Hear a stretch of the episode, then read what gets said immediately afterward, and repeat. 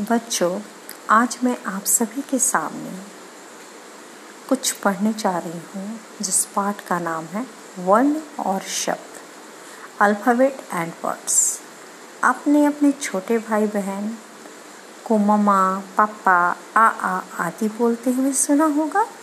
इन आवाज़ों को ध्वनियाँ कहते हैं। ये ध्वनियाँ जब लिखी जाती है तो वर्ण कहलाती है।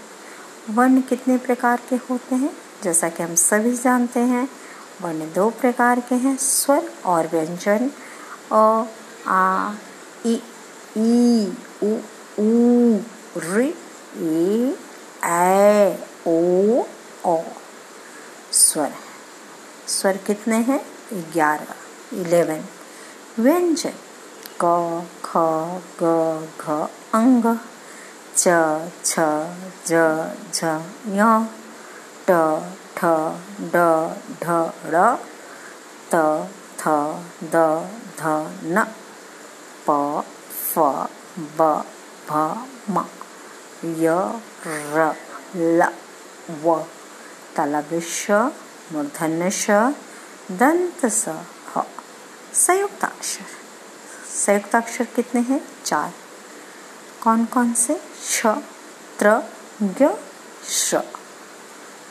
अंग्रेज़ी शब्दों के शुद्ध उच्चारण के लिए इस चिन्ह का प्रयोग होता है, उसे आगत चिन्ह कहते हैं।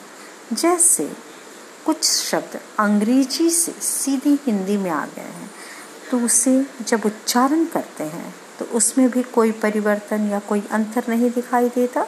जैसे hall, ball, doctor, college, office आदि।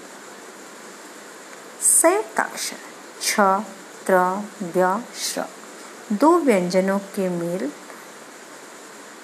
से बने हुए शब्द संयुक्त अक्षर कहलाते हैं।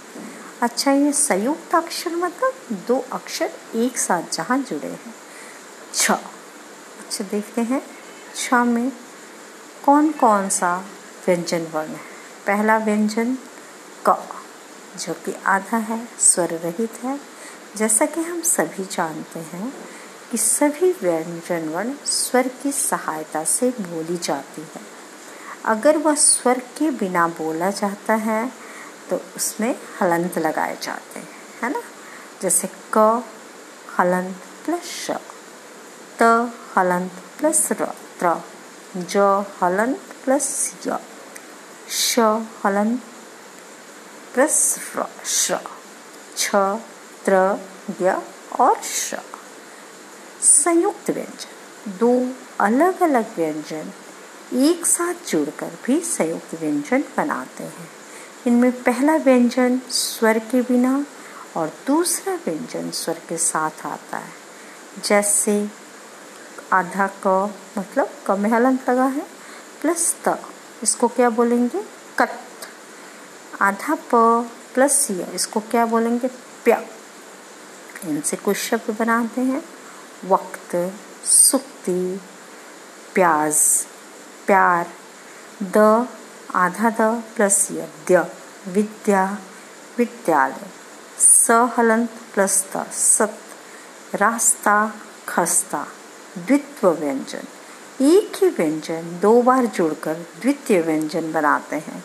इनमें भी पहला व्यंजन स्वर के बिना और दूसरा व्यंजन स्वर के साथ आता है, जैसे, न हलंत प्लस न नन्न च हलंत प्लस च चच, गन्ना, पन्ना, ब आधा छ फिर पूरा च बच्चा, स आधा च और पूरा च सच्चा, म हलंत म, मम, च आधा म, पूरा म, च चम्मच स, आधा म, पूरा म आकी मात्रा न, सम्मान, ट हलन प्लस टट, कट्टा, खट्टा। जैसा कि हम सभी ने जाना, एक ही व्यंजन, दो बार जोड़कर द्वितीय व्यंजन बनाते हैं। इनमें भी पहला व्यंजन स्वर के बिना और दूसरा व्यंजन स्वर के साथ होता है है ना? तो चलो, आज इतना ही। आगे अगली कक्षा में समझाऊँगी। धन्यवाद। बाय बाय बच्चों।